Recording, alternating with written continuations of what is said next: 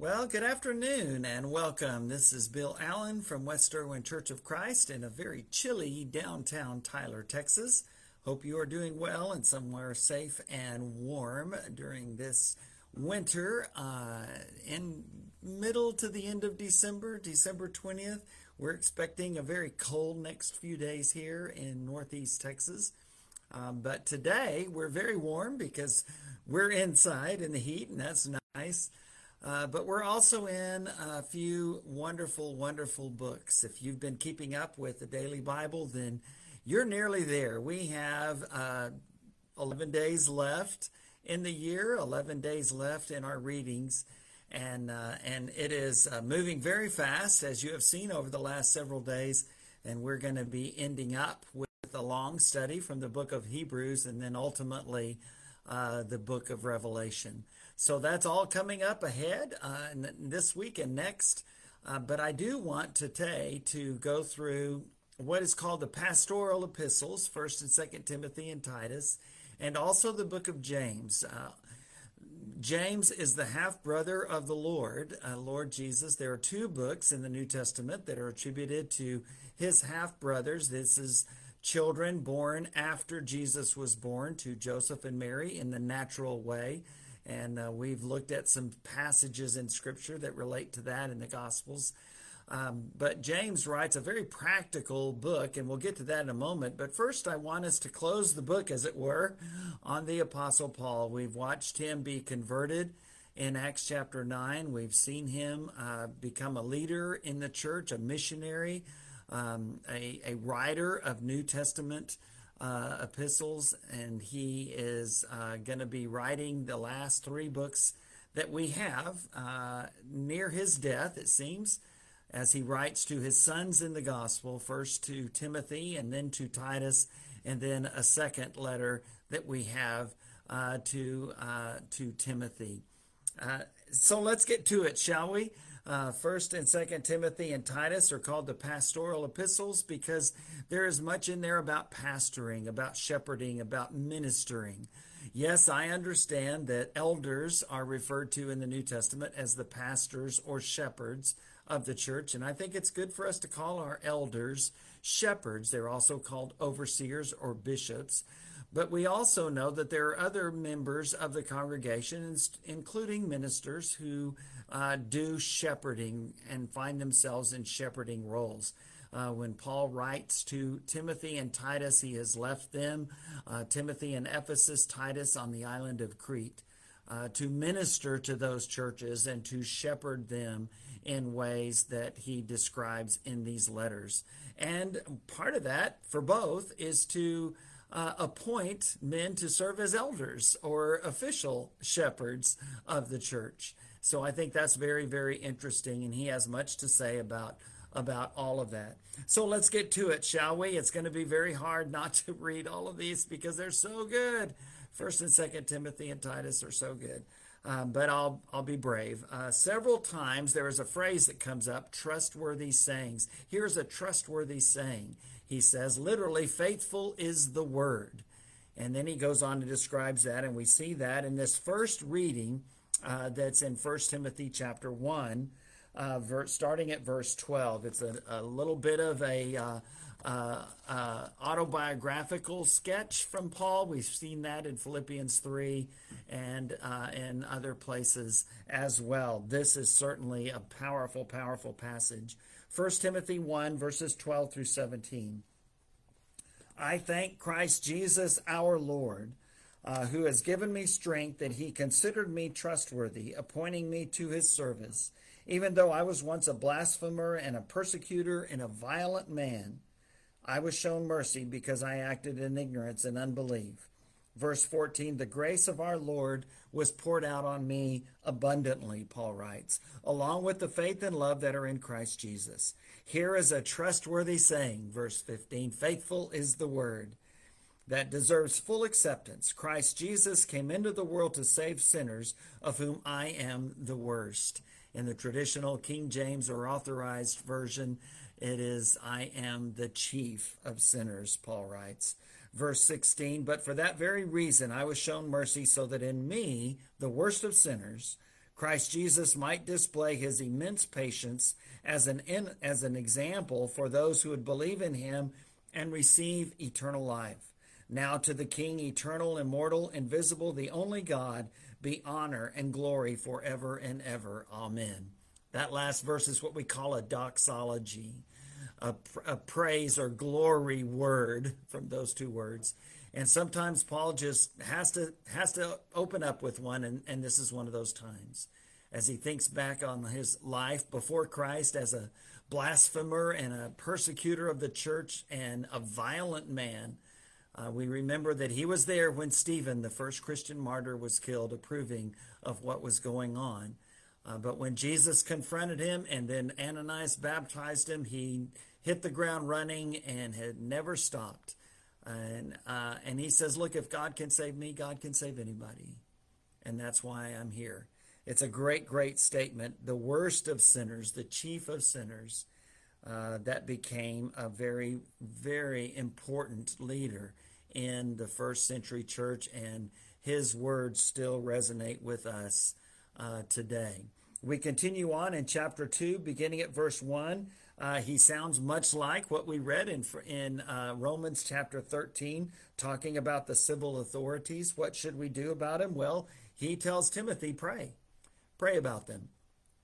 I urge then, first of all, that petitions, prayers, intercession, and thanksgiving be made for all people, for kings and all those in authority, that we may live peaceful and quiet lives in all godliness and holiness. What an important prayer that is for us today as well, just as it was in the first century with for the Roman Empire uh, by this little band of Christians that continued to serve no matter what.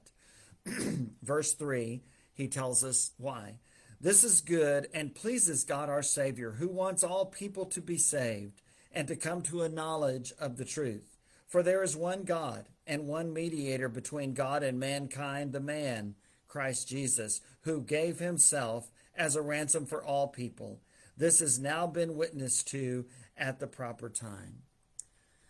Paul says the reason we pray for peace is not just for our own safety, but primarily for the gospel to be spread. Why is that, Paul? Because God wants everyone to be saved and to come to a knowledge of the truth. There is one God and one mediator, he says, between God and mankind, the man, Christ Jesus. Not a popular statement in today's world, and it wasn't a popular statement in first century Ephesus either. And yet, Paul writes to Timothy there and he says, This is what you need to tell them. This is what you need to do. You need to pray for those leaders, whether they're for you or against you, whether they were your guy or not.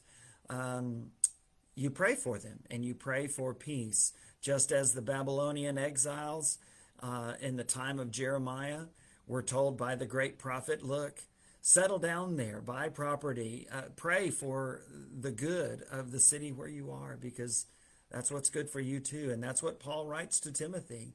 But he says it with a purpose so that we might be able to better carry out the Lord's call and mission to preach the gospel of Jesus Christ to everyone.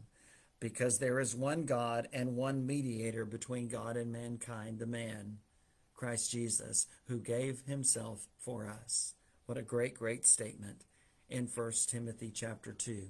Well, we go on and we turn to chapter 3, and uh, Paul begins to get down to business in a very serious way and talks about elders, shepherds, and he encourages Timothy to look for men of character, men who are spiritual, uh, not just characteristics, and we talk about those sometimes, but men of character, men who are good men, who have a good reputation who are knowledgeable in the word and who are seen as leaders in the church.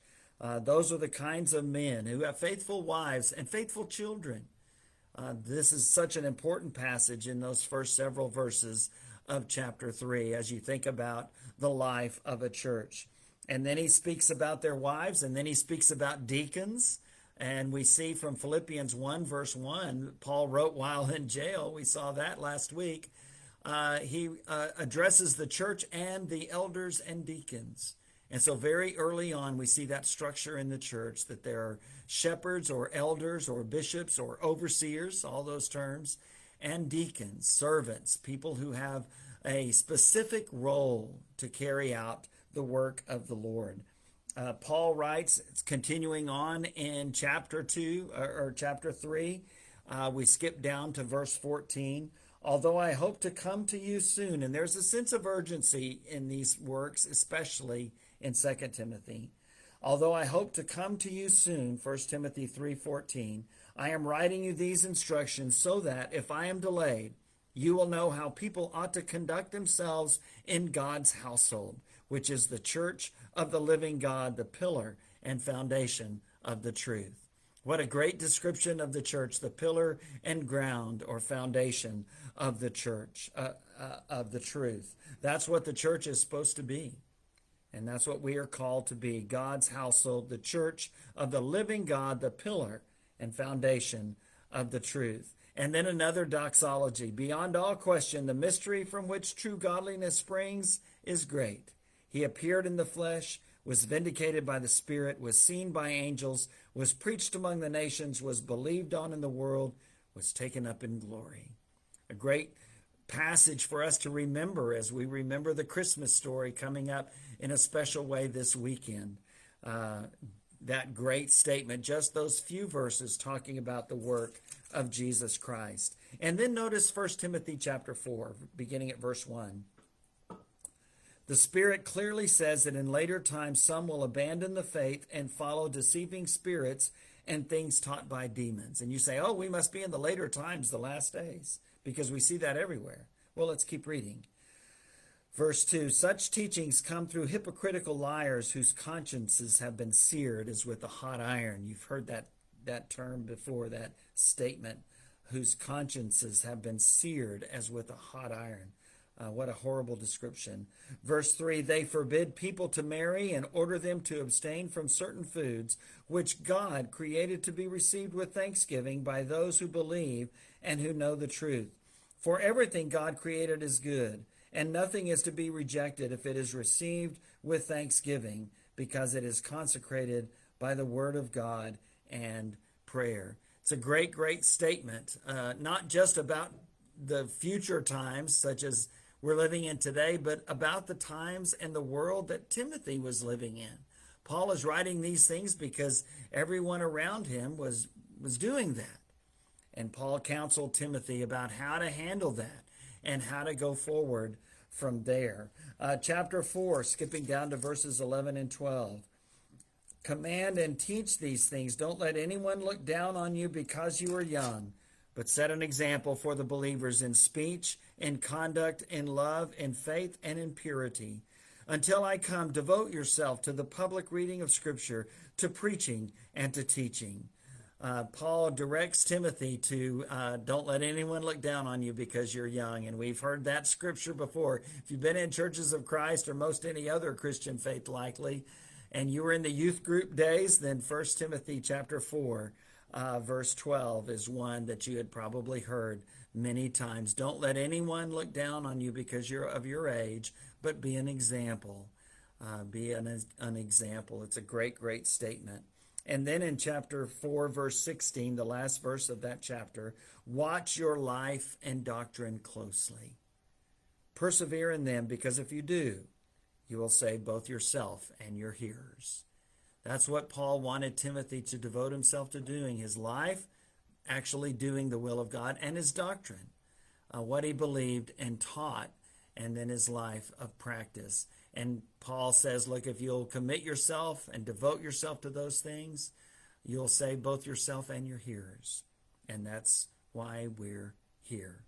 Uh, we look at chapter 6, and 1 Timothy chapter 6 is a chapter that's really devoted to being content, and really like Philippians 4, and really devoted to um, having our treasures in heaven and not necessarily on earth in chapter 6, verse 6 godliness with contentment is great gain. Verses 9 and 10 uh, those who want to get rich fall into temptation and a trap and into many foolish and harmful desires that plunge people into ruin and destruction. And we think of Jesus talking about the different types of soils in one of his parables and how that that uh, seed that's thrown among the thorns represents those who are are falling into this trap that he just talked about.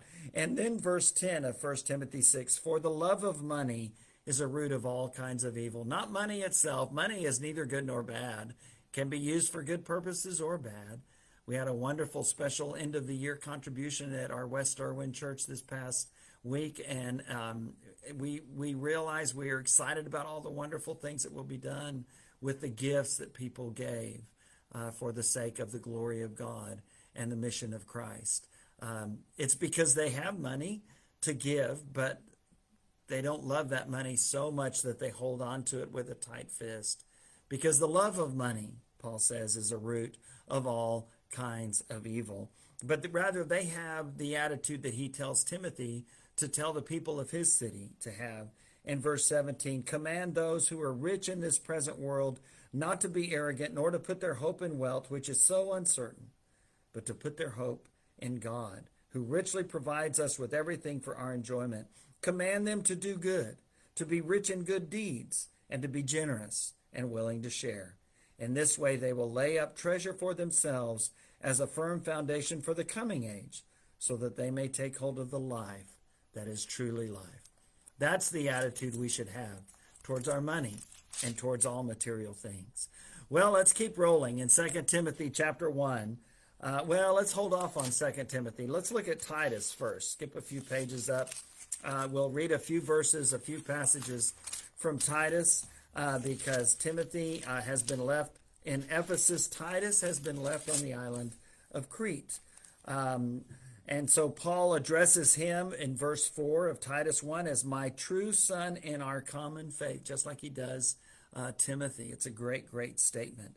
And then he tells him why he's there. Verse 5 The reason I left you in Crete was that you might put in order what was left unfinished and appoint elders in every town as I directed you. And then in the verses that follow, just like in 1 Timothy 3, he gives him some instructions about the kind and character of men that would be called to serve as elders in the church. Uh, look ahead to chapter 2, this great passage in Titus 2, beginning at verse 11. For the grace of God has appeared that offers salvation to all people. It teaches us to say no to ungodliness and worldly passions and to live self controlled, upright, and godly lives in this present age, while we wait for the blessed hope, the appearing of the glory of our great God and Savior Jesus Christ, who gave himself for us to redeem us from all wickedness and to purify for himself a people that are his very own, eager to do what is good. Christ Jesus, who gave himself for us. What a great and wonderful statement. And this teaches us to say no to the ungodly passions that we see all around us and to say yes to watching our life and doctrine closely, as Paul wrote uh, to Timothy. We are waiting for the blessed hope, the appearing of the glory of our great God and Savior Jesus Christ, who gave himself for us. What a great, great statement. And then one more passage from Titus in chapter 3, starting in verse 3. This passage is very similar to Ephesians 2 that talks about how we're saved by grace through the response of faith, of uh, Colossians chapter 2 and, and Romans chapter 6, and this chapter, this chapter 3 of Titus, starting in verse 3. At one time, we too were foolish, disobedient, deceived, and enslaved by all kinds of passions and pleasures. We lived in malice and envy, being hated and hating one another. In the words of Ephesians 2, you were dead in your sins. But, just like in Ephesians 2, starting in verse 4, but something happened, something changed. God acted. Titus 3, verse 4, but when the kindness and love of God, our Savior, appeared, he saved us, not because of righteous things we had done, but because of His mercy. He saved us through the washing of rebirth and renewal by the Holy Spirit, whom He poured out on us generously through Jesus Christ our Savior, so that having been justified by His grace, we might become heirs, having the hope of eternal life. I believe that when He says that he saved us through the washing of rebirth and renewal by the Holy Spirit. That washing he's talking about is baptism. Just like he told Nicodemus in John 3, you must be, Jesus said, you must be born of water and the Spirit. You must be born again of water and the Spirit. Here he says, the kindness and love of God our Savior appeared. He saved us not because of righteous things we had done. No, no work is seen in to deserve salvation, whether it's believing or repenting or confessing or being baptized. He saved us not because of righteous things we had done, but because of His mercy. He saved us through the washing of rebirth and renewal by the Holy Spirit. The way Ephesians 2 puts it, we are saved by grace through faith. And he's describing that response of faith here. And he includes Christian baptism in that as well. But what then? Well, the way Romans 6 says it, should we continue in sin so that grace might increase, this great grace that has saved us? And then he says, absolutely not. And this is the way uh, Titus is told in Titus chapter 3, verse 8. Very similar to Ephesians 2, verse 10. This is a trustworthy saying, verse 8. And I want you to stress these things so that those who have trusted in God may be careful to devote themselves to doing what is good. These things are excellent and profitable for everyone. Know those good things that we're devoted to doing don't save us, but they're the product of our salvation. We are raised to live a new life, Romans 6 says. We are created in Christ Jesus to do good works, Ephesians 2, verse 10 says. And here we are to be careful to devote ourselves to doing what is good. That's the life that's what the life in Christ should look like. Well, the last book that we have, apparently just before his death, uh, that Paul writes probably while in Roman prison waiting uh, for his trial and execution. Uh, Titus in 2 Timothy chapter 1, uh, we read uh, these words uh, starting in verse 3 I thank God, whom I serve as my ancestors did with a clear conscience, as night and day I constantly remember you in my prayers, talking to Timothy. Recalling your tears, I long to see you so that I may be filled with joy. I am reminded of your sincere faith, which first lived in your grandmother Lois and in your mother Eunice, and I am persuaded now lives in you also. Uh, that great heritage of faith that Timothy had his grandmother Lois, his mother Eunice, and now him. His mother, who was a Christian woman and a Jew who was married to a non Jew and an unbeliever, and yet uh, became a Christian and had her son baptized. And then Paul had him circumcised when he took him on what we know as Paul's second mission journey. That's this guy right here. I have to do a shout out to my buddy, old crazy Kevin Finley in Arlington because he's the one that helped me to. I told him one time I can never remember which one is his grandmother, and which one is his, Lo, his mother. I know their names are Lois and Eunice, but I always get them mixed up. He said, Well, Bill, just remember Let, L E T. Lois, the grandmother, Eunice, the mother, and Timothy. Love it. Thank you, Kevin. Well done, brother. Well done, or as my children call him, Crazy Finley. Love that guy. Uh, love that guy so much. Well, we continue reading in 2 Timothy chapter 1, uh, verse 7. For the Spirit God gave us does not make us timid, but gives us power, love, and self discipline. That's the Spirit we've given, not one of timidity, as some versions say, not one that makes us timid or shy, but power. One that we find the love and self discipline um, that we carry out for uh, the Lord we continue reading in 2 Timothy and skip over uh, to chapter 2, beginning at verse 1. You then, my son, be strong in the grace that is in Christ Jesus. And the things you have heard me say in the presence of many witnesses, entrust to reliable people who will also be qualified to teach others. You see, that's God's plan, isn't it? His plan was not for the gospel to stop with you or with me once we responded, but rather for us to take the word of God and to entrust it to others, faithful ones who will be able to carry on this mission long after we are gone, just as Paul did with Tim- Timothy and with Titus, and I'm sure with so many others uh, as well. Uh, we skip down a little bit in uh, chapter 2. Uh, we continue on reading, uh, starting in verse 8. Uh, 1 Timothy 2, verse 8. Remember, G- uh, 2 Timothy 2 8, remember Jesus Christ raised from the dead, descended from David. This is my gospel for which I am suffering, even to the point of being chained like a criminal. But God's word is not chained.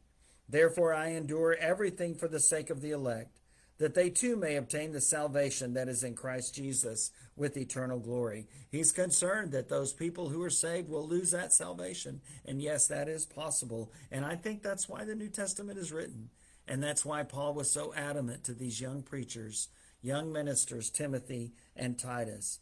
Verse 11 Here is a trustworthy saying. If we died with him, we will also live with him. If we endure, we will also reign with him. If we disown him, he will disown us. If we are faithless, he remains faithful, for he cannot disown himself. Great passage of scripture from 2 Timothy chapter 2. Uh, we continue reading and go on, and uh, let's go to chapter 3 uh, because this is such a, a very significant passage. In 2 Timothy 3, beginning at verse 14, he reminds Timothy once again of what he grew up hearing. 2 Timothy 3:14 but as for you, continue in what you have learned and have become convinced of, because you know those from whom you learned it his grandmother Lois, his mother Eunice, and his uh, friend and mentor and father in the gospel, the Apostle Paul. Uh, verse 15, and how from infancy you have known the Holy Scriptures, which are able to make you wise for salvation through faith in Christ Jesus. All Scripture is God breathed or inspired and is useful for teaching, rebuking, correcting, and training in righteousness, so that the servant of God may be thoroughly equipped for every good work. He's talking about this right here. He's talking about the Bible. The Word of God is inspired, it's God breathed. It's the only place that we can find that objective Word and will of God. And so we turn to those scriptures and we look to those scriptures. And as he told uh, Timothy earlier, we guard our life and doctrine and watch it closely so that with the scriptures, the servant of God is thoroughly equipped for every good work. Uh, we only go to the inspired and authoritative word of God for that. And so that brings him to this charge in 2 Timothy 4, beginning at verse 1. in the presence of God and of Christ Jesus, who will judge the living and the dead, and in view of his appearing in his kingdom, I give you this charge preach the word. Be prepared in season and out of season, correct, rebuke, and encourage with great patience and careful instruction. Now, notice 2 Timothy 4, verse 3. For the time will come when people will not put up with sound doctrine, healthy teaching. We see that term several times in these epistles. Instead, to suit their own desires, they will gather around them a great number of teachers to say what their itching ears want to hear. Again, a horrible description of those who don't want to hear the truth. They just want men and women around them who will say what their itching ears want to hear and not the truth. Verse 4 They will turn their ears away from the truth and turn aside to myths. But you, this is all going on in Timothy's day, just like it is today. But you, verse 5, keep your head in all situations, endure hardship, do the work of an evangelist, discharge all the duties of your ministry. It's a great, great statement as he calls on Timothy to preach the word. And then we see the urgency again later on in 2 Timothy 4, verse 9. Do your best to come to me quickly. Uh, he tells Timothy, Come before winter. Do your best to get here before winter, verse 21 says. Paul knew that he wasn't long for this earth. Unlike Philippians 1, when he's writing from jail in one of those prison epistles, and he really thinks that he's going to be freed because he feels like God's not done with him yet. That's not his feeling here in 2 Timothy. Come before winter. Do your best to come to me quickly. Only Luke is with me, he says in verse 11, that great Dr. Luke, his companion on his mission journeys as well. Get Mark and bring him with you because he is helpful to me in my ministry. This is the John Mark that Paul didn't want to go with him on that uh, third, on that second mission journey because he had deserted them and run home to mama in Jerusalem. And Barnabas wanted to take them, take him, and so they parted company. But we see, just like uh, with Barnabas, Paul is uh, wanting Mark to continue uh, to serve the Lord and, and felt very highly of him.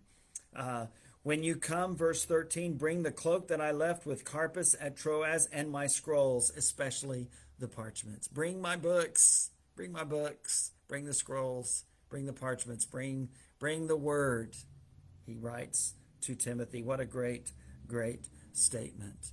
Um, and so I want us to look down at verse 18. The Lord will rescue me from every evil attack and will bring me safely to his heavenly kingdom. To him be glory forever and ever. Amen. But before we get rid of this passage, of this these pastoral epistles, some of the last words of the apostle Paul are words that we say at many memorial services for faithful people. Listen to what Paul writes himself in 2 Timothy 4, beginning at verse 6, very likely shortly before he was put to death, beheaded by Emperor Nero for the cause of Christ. 2 Timothy 4, verse 6 For I am already being poured out like a drink offering, and the time for my departure is near.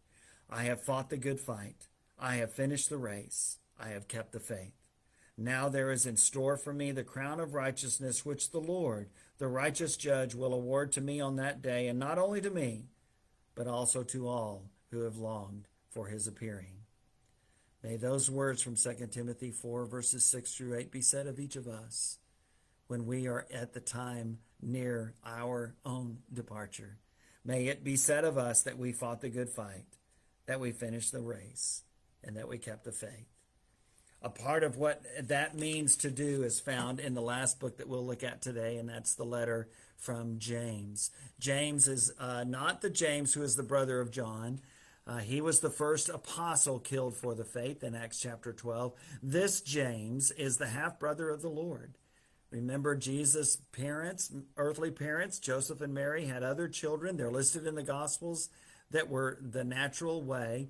And so they shared the same mother, but of course, uh, Joseph was not Jesus' biological father. That was his heavenly father. And that's a great, great story that we celebrate with the world this coming Sunday on Christmas Day. And I'm so thankful uh, that the world does that. I know that we don't know exactly what day Jesus was born, but I do know that when he was born, heaven and earth together erupted in joy and sang those glories and those hallelujahs um, for the coming of the Prince of Peace. Such a wonderful, wonderful thing. I can't imagine people that would discourage that. I can't for a moment. Um, James, this half brother of the Lord Jesus, uh, would become a leader of the church in Jerusalem, as we saw in Acts. In chapter 15, Paul would go by and visit and mention specifically seeing James. James is one of those that Paul mentions having specifically seen the resurrected Lord in 1 Corinthians 15. And that's likely the point when James said, I believe. I, I know I doubted all this time and made fun of his brother at times, according to the gospel record.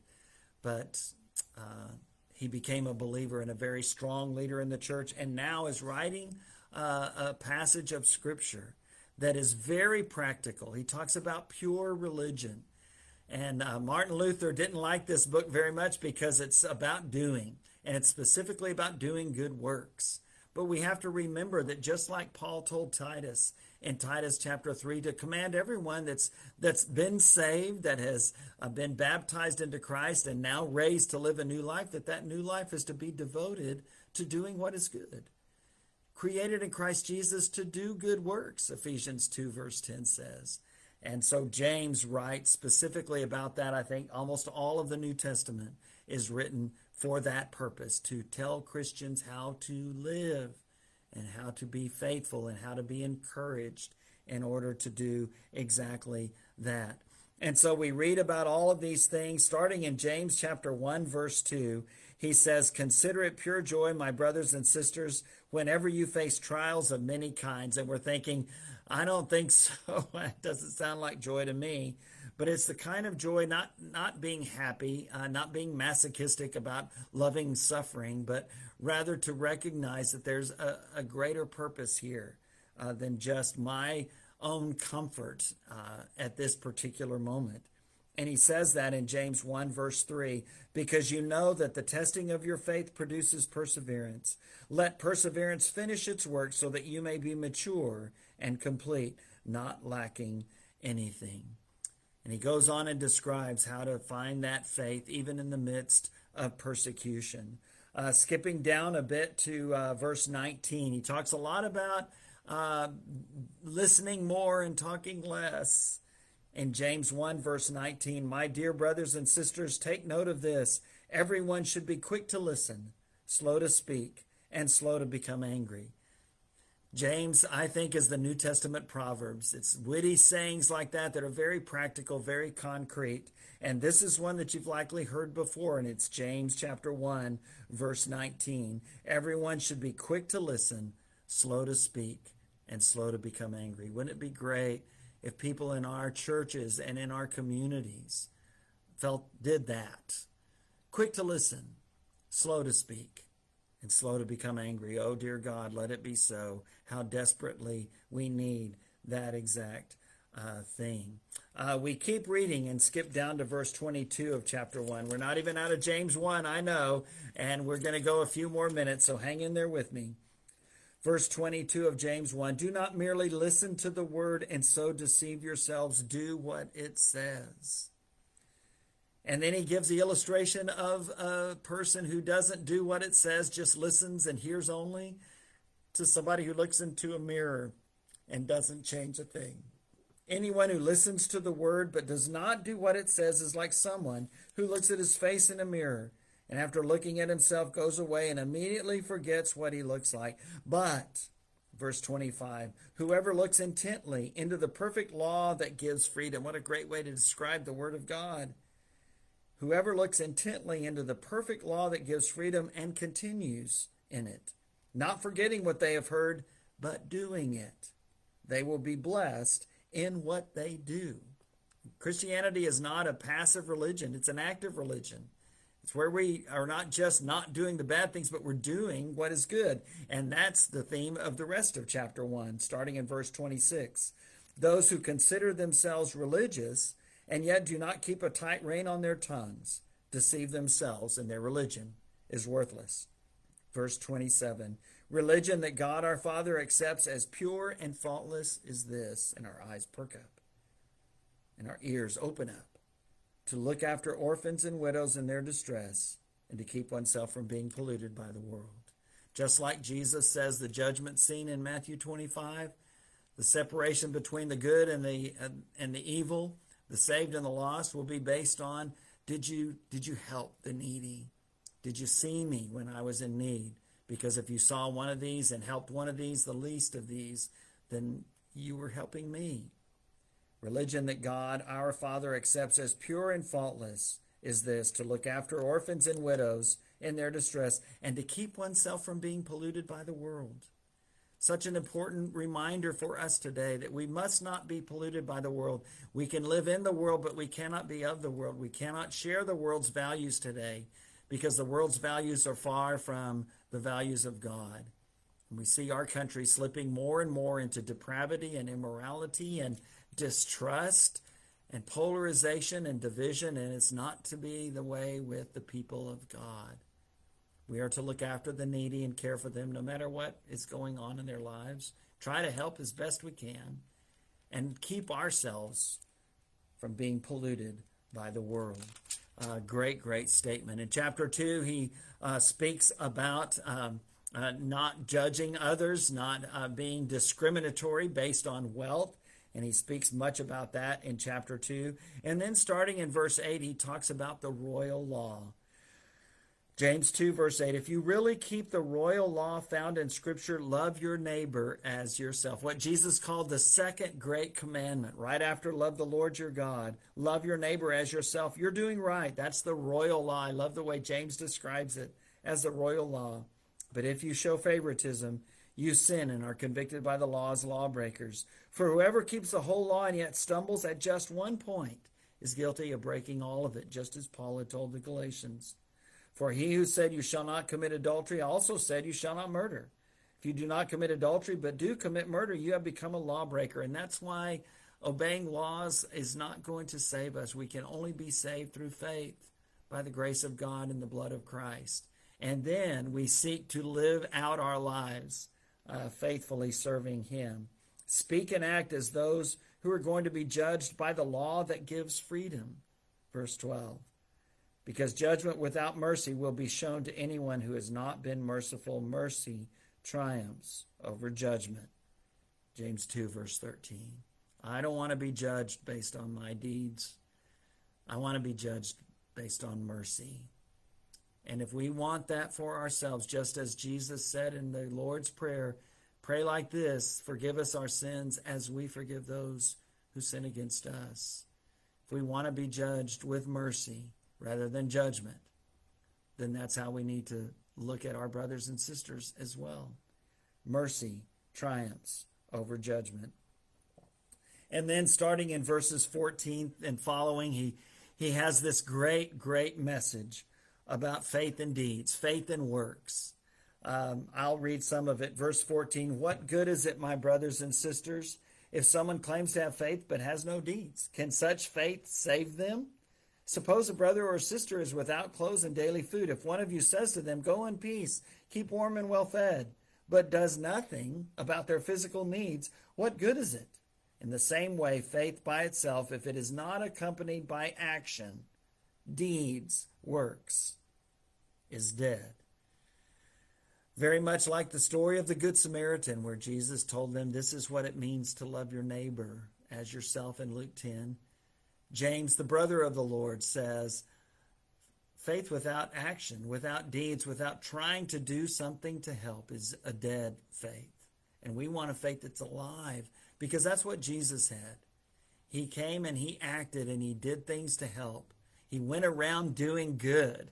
Peter tells Cornelius in Acts 10. Um, someone will say, You have faith and I have deeds. James challenges that. He says, Look, this is not about one person is gifted with faith and another person is gifted with works or deeds. Show me your faith without deeds. I'll show you my faith by what I do. It's always an active faith, a living faith. We're raised to live a new life. And then he gives a couple of examples. He talks about Abraham and he quotes Genesis 15, verse 6. Interesting that Paul does the same thing in Romans 4, talking about faith. James quotes the same verse here, talking about deeds, because they're talking about the same thing. Biblical faith is an active faith, it's a working faith, it's a helping faith. Abraham believed God, and it was credited to him as righteousness. Another example he gives is Rahab the prostitute uh, from Joshua's day. She trusted in God and she hid those spies and she risked everything by doing that. And, um, and because of that, she became a part of the people of God. James 2, verse 26 sums it up as the body without the spirit is dead, so faith without deeds is dead. Not just wrong, not just useless dead. It's a call to action. And throughout the rest of the book of James, he gives several examples of that controlling our tongue, watching what we say, make, keeping our pride in check, being people of humility, uh, being careful to observe the Lord's plans in chapter 4, verses 13 through 17. That's where we get that passage that says, if it's the Lord's will, I'll do this or that. And the message is simply this it's not be sure you say those words, but it's rather don't leave God out of your plans. We don't know what God's got in store for us, but we do the best we can. And so, as you make resolutions for 2023, if you choose to do that, you can say, if it's the Lord's will, I'm going to accomplish these things. Um, I'm going to overcome these temptations whatever that might be. But what we need to remember is that let's include God in our plans. Let's include God in our resolutions, shall we? Um, I think that's a great idea. And then at the end of chapter 5, he speaks about prayer and he lists several great examples. And he tells us in verse 13 of James 5 Is anyone among you in trouble? Let them pray. Is anyone happy? Let them sing songs. Uh, if you're happy, sing. And if you're in a difficult spot, then pray, just like Paul said in Philippians 4, uh, to Let your requests be made known to God, and the peace of God that passes all comprehension and understanding will guard and keep your hearts and minds through Christ Jesus. That's what he tells them here. And he gives them a couple of calls. He says, Call the elders, call the shepherds of the church, have them pray over you. Um, confess your sins to each other, verse 16 of James 5, and pray for each other so that you may be healed. The prayer of a righteous person is powerful and effective. There's some things we can't overcome on our own. We need to call that faithful, righteous person to pray for us and perhaps to be an accountability partner to hold us accountable to do what we know God is calling us to do. He gives the example of Elijah, who was a man of great prayer, and he talks about what happened in those days of King Ahab and Queen Jezebel with the prophet Elijah. Finally, he says in verses 19 and 20, and we'll close with this We are our brothers and our sisters' keepers. James 5, verses 19 and 20. My brothers and sisters, if any of you should wander from the truth, it is possible to wander from the truth. If any one of you should wander from the truth, and someone should bring that person back, remember this whoever turns a sinner from the error of their way will save them from death and cover over a multitude of sins. My dear friend, you are your brother's keeper. You are your sister's keeper. We are responsible for each other. God has placed us in the community of faith, the household of God, the church of the living God, the pillar and foundation of the truth. He's done that for a reason, so that we can encourage each other to live lives of faith, lives where faith is not dead, but is seen in the works and the actions and the deeds that we do, devoting ourselves to doing what is good. Again, what we want is at the end of our lives and at the end of the lives of those we love those we come in contact with, everyone possible, that we say, I have fought the good fight. I have finished the race. I have kept the faith. Therefore, there is waiting for me the crown of righteousness, eternity with the Lord Jesus Christ, which is not just for me, but for all who have looked for, longed for, lived for his appearing. I look forward to seeing you on Thursday and uh, continuing this great, great study through these final books of the New Testament. God bless.